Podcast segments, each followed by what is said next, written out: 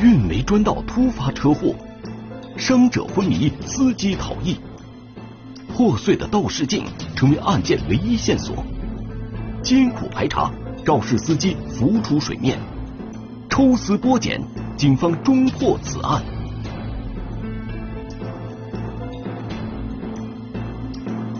运煤道上的车祸，天网栏目即将播出。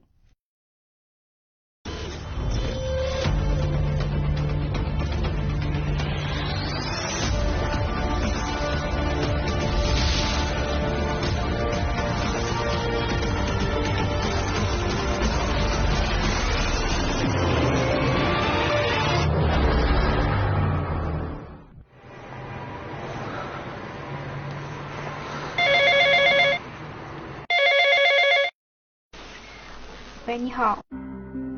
二零一九年十一月十四日十八时许，陕西省榆林市公安局交警支队三大队接到幺幺零转警，榆阳区孟家湾乡郭家滩煤矿专运道路上发生一起交通事故，现场一名行人重伤，已被送往医院抢救，肇事车辆逃逸。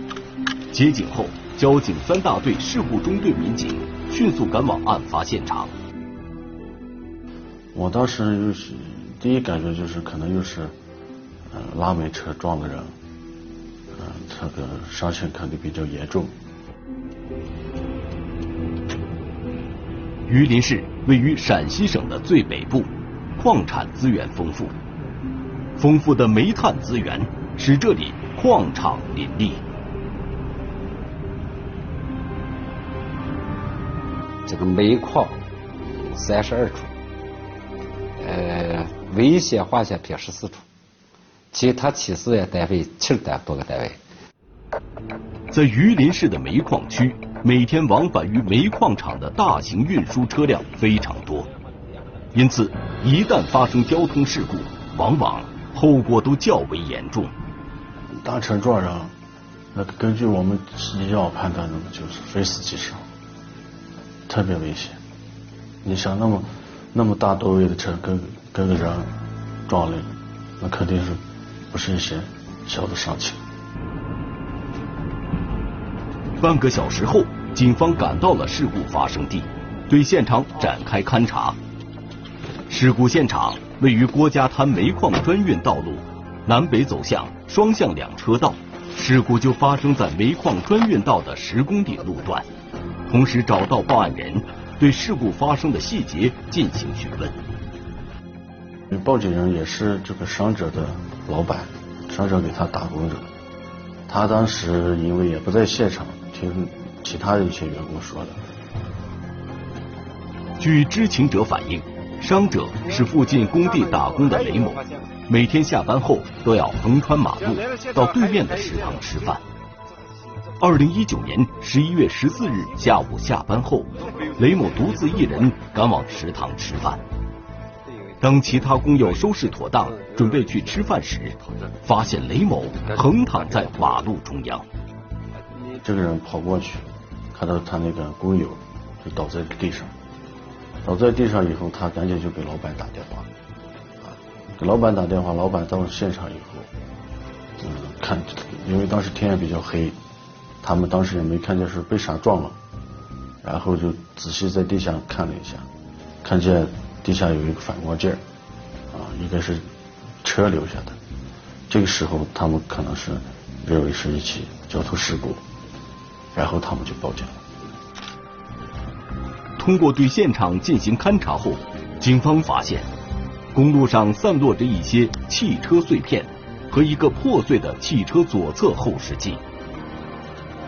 而且是有一个红色的反光镜，啊，它那个反光镜看起来就是小车的类型，所以首先确定就是是一个红颜色的小车，但是具体什么车型，是轿车还是越野车，还是其他什么的，现在还没有办法判断。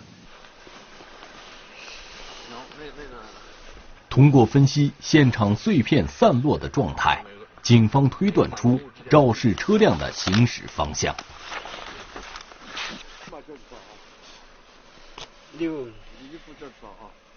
机动车以后，跟行人碰的时候，应应该咋判断？说是他第一次碰的时候，他的碎片的最小的一个点儿塌下来的东西，它是从这个由小到大，大的朝先滑嘛，然后按照情况以后就是由由北向南把行人碰了以后，这个车一直向南以后逃逸的。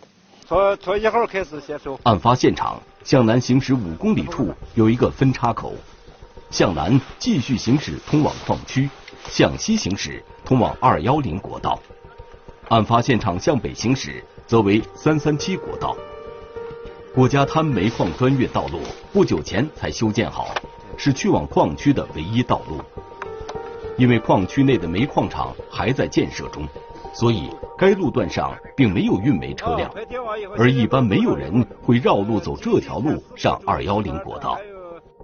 首先就是第一怀疑的就是这个车可能就是煤矿里面的，所以就直接到了煤矿里边，逐个逐个排查，啊，也向煤矿里边的施工单位呃进行了询问。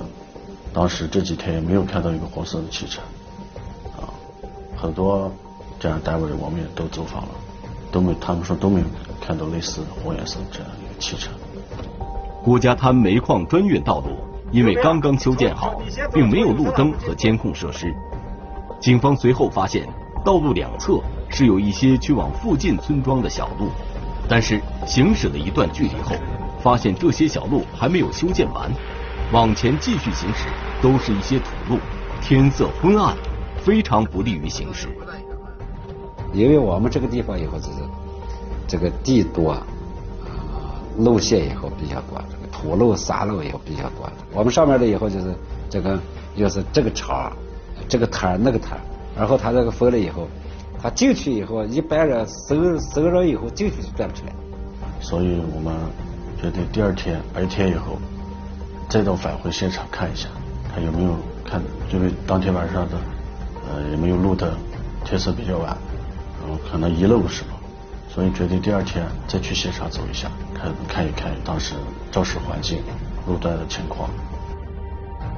随后，警方查看二幺零国道和三三七国道的两个卡口监控，寻找肇事车辆。另一方面，民警立即前往医院探望伤者雷某，试图获取更多的线索。跟目击证人、报警人，我们已经发现不了其他有价值的线索了，所以现在这个伤者就是这个唯一一个能提供有价值的人，因为他是又是当事人，又在第一现场，只能向他询问，我们才能得知是什么车撞的，看他有没有能给我们提供的一些线索。一搜情况以后，这个人的病情以后比较严重，进了重监护室，只能跟医生跟护士。去了解这个当事人的情况，但是当事人以后也不便于说话。第二个，昏迷不醒的话，我们嗯掌握不了，只能看一下病情。随后，警方联系到了雷某家属，将其发生交通事故的事情转告给了他的妻子。他的妻子告诉我们，就是说，嗯，他们。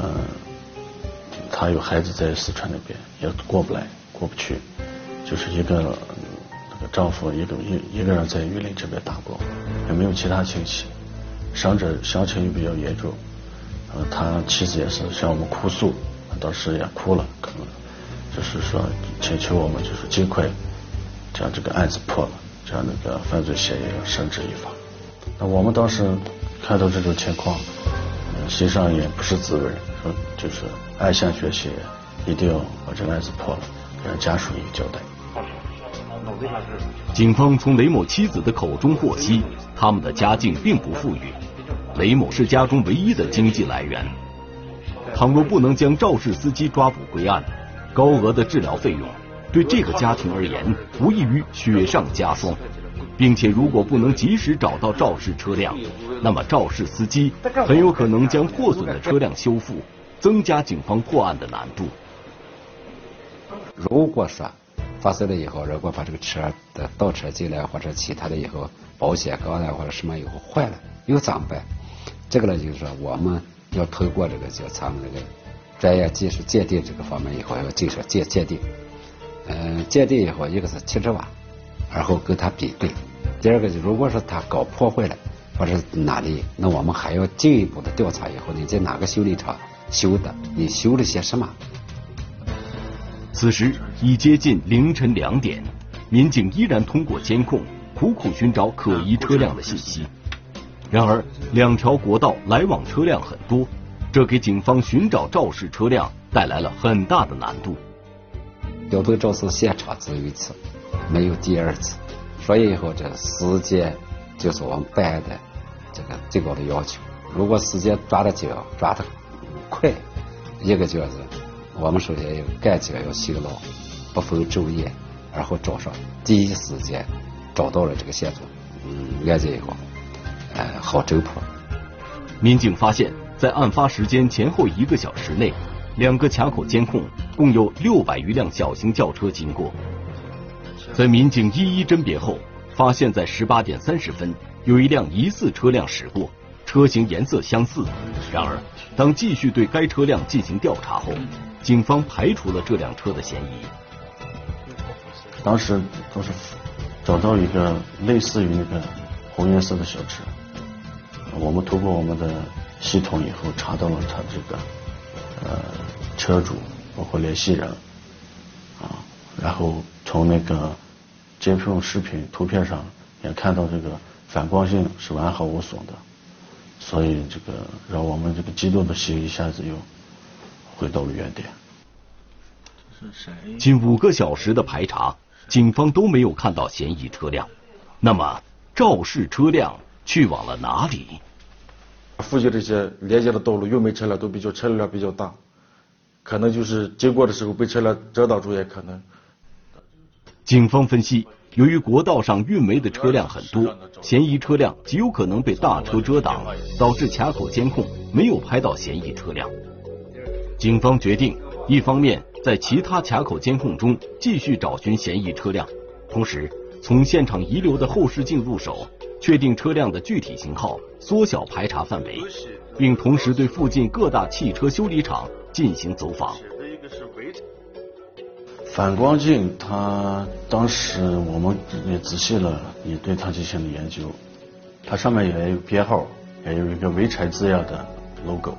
通过这个以后，我们就通过网络，还有我们这边四 S 店进行了询问，也把它找到了。确实也是等于四到一六年期间也卖了两两年这个这款车型。预留以后，它是一共是几百辆。在几百辆车当中以后，就是他卖的黄颜色又有多少？是哪一年的？那确定以后，这个黄颜色的车更少。所以说呢，那确定我们在那个那个地方先调查。通过调查得知，该车的销量并不高，并且红色款的销量更为稀少。然而，当警方试图通过调取汽车销售店的售后记录时，却再次遇到了困难。所以对一些客户的信息他也没有，所以我们就没办法进行下一步工作，对这导导致这个线索又断了。两回车，呃，就就这一种车的标志嘛。这是。就在此时，某汽车修理厂传来消息，案发当天晚上十点，一辆同款车型的红色轿车来到该汽车修理厂进行维修。警方得知这一消息后。火速赶往这个汽车修理厂。通过嗯，这通过这个排查走访，正好走这个地方以后，说是我们过去看，有这样一个同类型、同同颜色的一个车辆，而我在这个地方以后就要修。但是仔细对这个车呀进行以后检检查和检验，对这个比对，那这个车呢以后是右前方保险杠和右前这个灯破了。但是我们这个车辆的碰撞是这个嗯左前的倒车镜跟这个车以后明显的不相符。与此同时，负责查找卡口监控的民警传来消息，在对其他卡口监控进行反复甄别后，确定没有发现左侧后视镜破损的车辆出现。由此，专案组分析，嫌疑车辆应该并没有驶离案发路段进入国道。对肇事司机这个，他这个心理应该是他一般情况都是比较慌张的。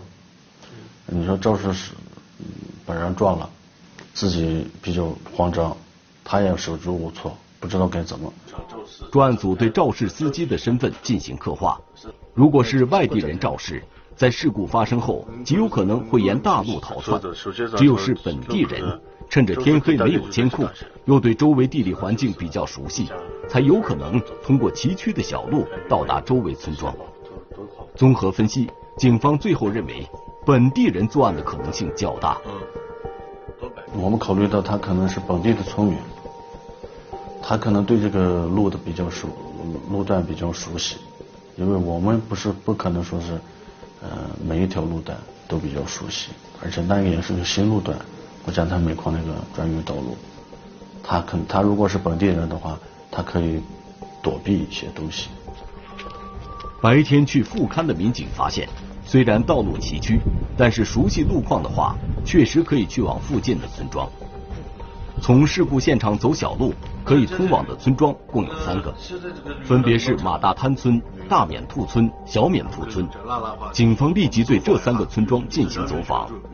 去了马大滩那个村村庄村委会，向村委会领导们询问了一些关于这个黄色小车的东西，看村里面经常没有出现有没有出现这种类似于红色的小车啊。根据他村委会提供的线索，确实还有一个红颜色的小车，而且说就是只有一辆车，那个我们当时就还比较高兴，说是可能快接到 接近到。收点了，水落石出了。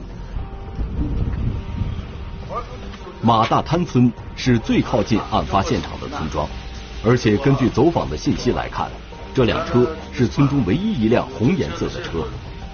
专案组立即前往该户村民家进行调查。然而，当民警在看到这辆红色轿车后，很快便排除了此人的作案嫌疑。去到这个这个村民家里面以后。他院子里边停着停着的是一辆红色的小客小客车，当时他的反光镜也是完好无损，他这个是没有关系的，因为和我咱们四 S 店调取到的这个音危险音质系列的也是有出入的。虽然此人并不是肇事司机，但是这个人为警方提供了新的破案线索。通过进一步的询问，他说隔壁村的隔壁村也有一辆。红颜色的小车，让我们去隔壁大米兔村看一下。随后我们就去了他们说的这个大体的地方。我们去了以后，和村民打打听了一下，谁家还有这个红色的轿车，我们就打听到了曹某家，说有这样有这样一辆红色的轿车了。我们随即就去去往了这个曹某家里边。几分钟后，专案组按照村民所说的位置来到了曹某家。虽然曹某家的大门紧闭。但徘徊在门口的一名男子引起了民警的注意。一个人站到了曹某家门口，那更让我们引起了我们的注意。我通过对他的询问，就比如说认不认识曹某了，对吧？他刚开始还支支吾吾的，后来说是和曹某也是亲戚关系。那我问他，你说干啥来了？他说串走访走亲戚了。此人声称自己是曹某的二叔，自己来的时候曹某就不在家。令警方疑惑的是，当询问起曹某时，这名男子就变得异常紧张。随后，警方又进一步询问是否知道煤矿专运道路发生的车祸。该男子表示自己并不知道，但是警方从他的神情中发现一些端倪。因为咱这个办案的时间也比较久，通过他的神情。通过他的语言不通顺、通土，而且他的神情肯定是在那个撒谎。曹某二叔的神情显然是在隐瞒什么。随即，警方通过该男子了解到曹某的手机号，试图与曹某联系。首先，我们给打电话以后，他说是给我了有这个车，但是我没碰上。从这个话里边来说，以后呢是。你自己确定你为什么是的？我们没说你碰着也不碰着，这个心里边他表表现出来一种什么？他心里边也是不安。警方在自曝身份之后，询问曹某是否有一辆红色的潍柴轿车，曹某却回答自己是有车，但是没有撞人。然而，此时警方并没有询问他车祸的相关事情，这大大加深了警方对他的怀疑。随后，警方说要查看他的车，曹某却说车不在自己这儿。说你的车在哪了？他说他车朋友借走了。啊，朋友借走了。我说朋友谁借走的？你给我说一下。他说谁谁谁谁谁谁，然后他就电话挂了。挂了以后，我们再打过去，再打过去以后，他第一下是不接，第一下是不接，过几分钟又打，他直接就关机了，然后就联系不到了。这时候，谁让我们想的？只有八九，就是这个曹某，呃，驾驶这辆车找人逃跑了。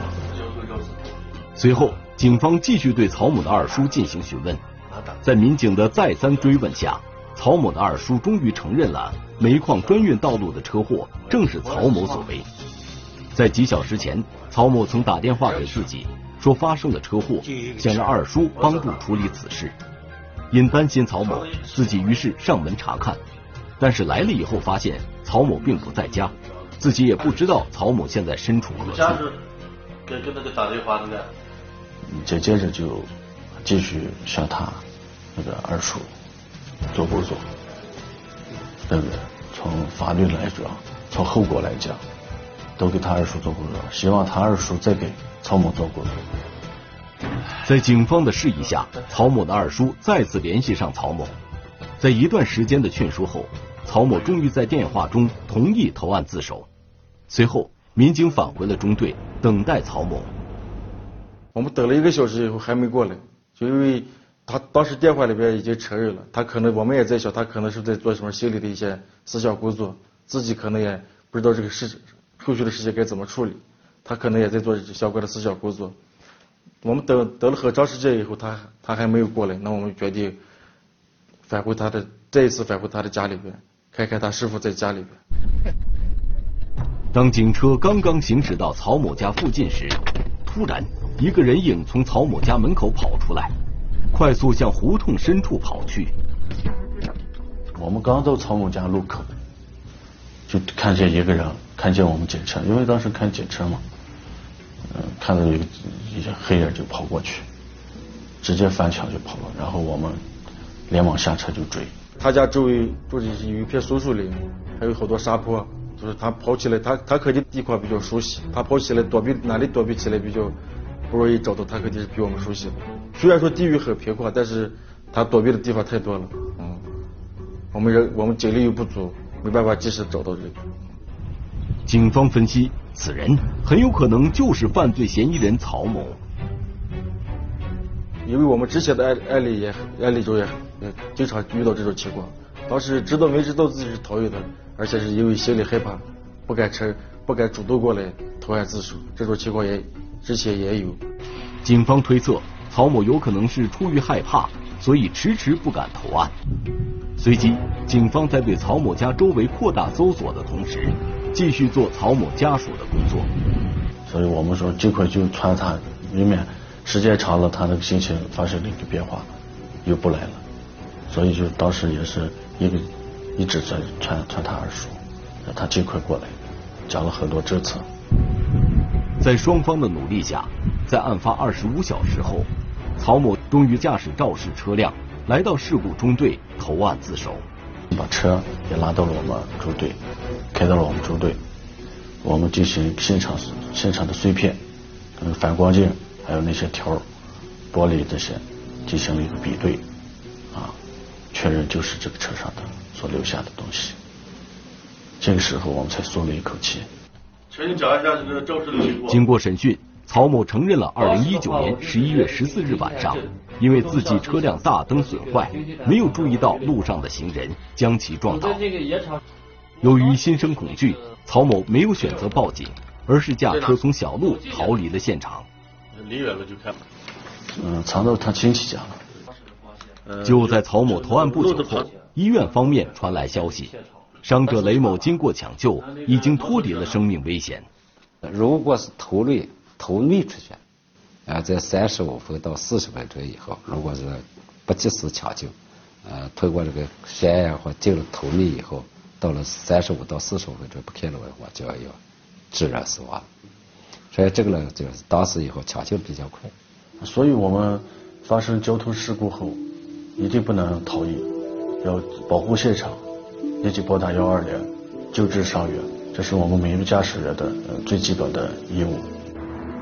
伤者雷某虽然最终脱离了生命危险，但是曹某在肇事后没有及时抢救伤者，反而驾车逃逸，不仅对伤者的生命不负责任，并且将受到法律的追究。司机朋友在发生交通事故后，应该沉着冷静应对，第一时间抢救伤者，随后报警处理事故，绝不可以逃逸，应做到文明驾驶、遵章守法。